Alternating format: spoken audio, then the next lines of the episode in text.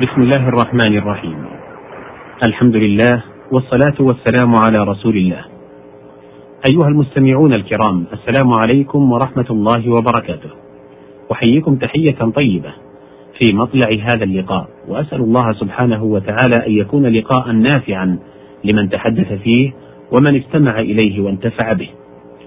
نحن نتحدث في هذه الحلقات عن كلمات من كتاب الله العزيز. نوضح معانيها ببيان ما قالته العرب في أمثالها وشعرها ونثرها لتتضح لنا معاني كتاب الله.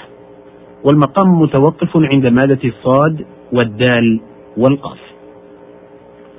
قوله تعالى في سورة الشعراء واجعل لي لسان صدق سأل ربه أن يجعله صالحا بحيث إنه إذا أثنى عليه غيره كان صادقا لا كاذبا.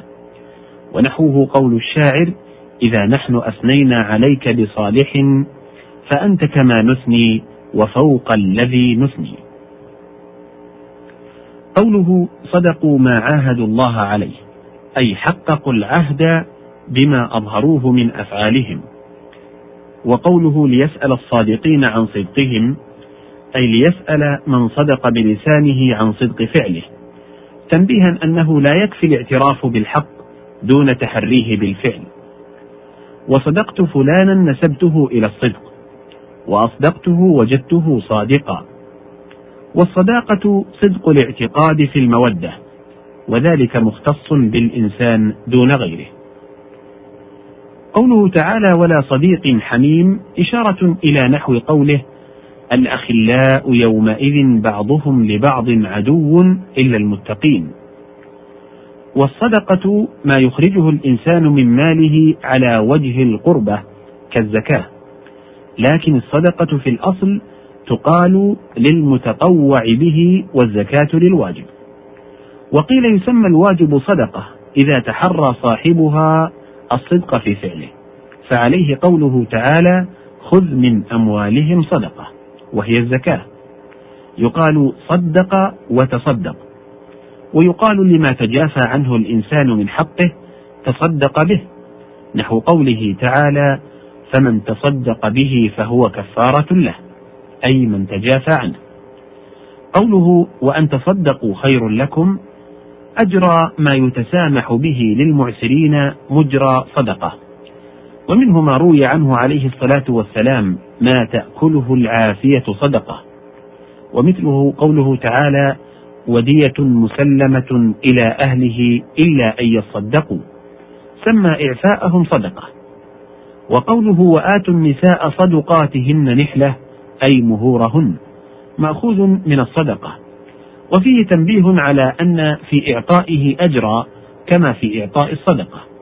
وقد أثبت الشارع ذلك في النفقة الواجبة كقوله عليه الصلاة والسلام حتى اللقمة تضعها في في امرأتك. يقال صداق المرأة وصداقها وصدقتها.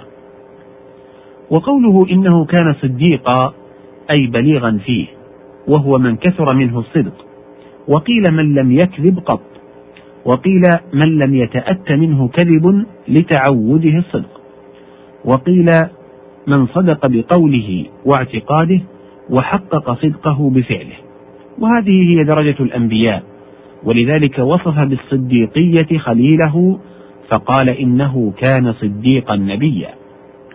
وقال تعالى فأولئك مع الذين أنعم الله عليهم من النبيين والصديقين. فهم دون الأنبياء في الفضيلة. وقوله وأمه صديقة قيل لو كانت نبية لوصفها بها. إذ في مقام المدح إنما يوصف بالأكمل. وصدق يتعدى للثاني بنفسه وبحرف الجر مثل كذب. تقول صدقته الحديث وصدقته في الحديث. قال تعالى ولقد صدقكم الله وعده قوله إن المصدقين قرئ بالتشديد من التصدق. وبالتخفيف من تصديقهم ما جاء به رسولهم وكتابهم ومن جملته الصدقة. الصاد والدال والياء. قوله تعالى في سورة الأنفال وما كان صلاتهم عند البيت إلا مكاء وتصدية التصدية التصويت بتصفيق وغيره ومنه الصدى.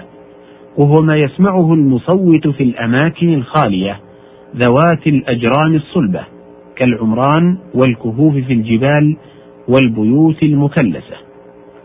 وقيل الصدى صوت يرجع من مكان صقيل. والتصدية كل صوت يجري مجرى الصدى في أن لا غناء فيه بل لا غناء فيه. فقوله تعالى إلا مكاء وتصدية أي غناء ما يريدونه غناء الصدى ومكاء الطير. وقولهم أصم الله صداه دعاء عليه بالخرس لأن المعنى لا جعل الله له صوتا حتى لا يكون له صدى يرجع إليه بصوته.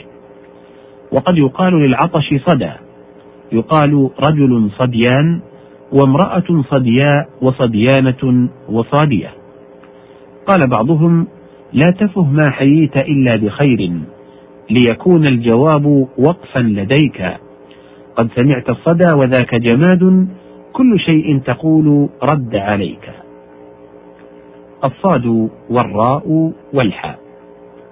قوله تعالى في سورة النمل إنه صرح ممرد. الصرح في اللغة القصر والبناء المشرف. ومنه قوله تعالى فاجعل لي صرحا.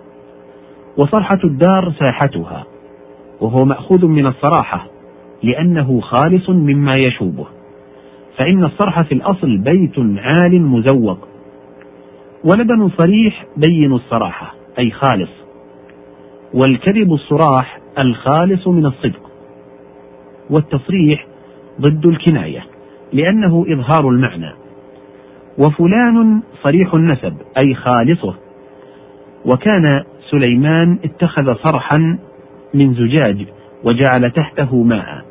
فلما رأته بلقيس حسبته ماء. وفي الشعر الذي في حديث أم معبد دعاها بشاة حائل فتحلبت له بصريح ضرة الشاة مزبدي يقال لبن صريح أي لم يمذق بماء. وصرح بالشيء كشفه. وفي المثل عاد تعريضك تصريحا. وجاء فلان صراحا أي جهرا. الصاد والراء والخاء. قوله تعالى في سورة ياسين فلا صريخ لهم أي لا مغيث يغيثهم. والصريخ يكون للمستغيث وللمغيث. قال الشاعر قوم إذا سمعوا الصريخ رأيتهم ما بين ملجم مهره أو سافعي. وقوله تعالى ما أنا بمصرخكم أي ما أنا بمغيثكم وما أنتم بمغيثي. وقوله وهم يصطرخون فيها أي يستغيثون يفتعلون من الصراخ وهو التصويت بالاستغاثة. هنا ينتهي الحديث في هذه المادة وبه ينتهي وقت هذه الحلقة. إلى لقاء تال بإذن الله. أشكر لكم طيب استماعكم. والسلام عليكم ورحمة الله وبركاته.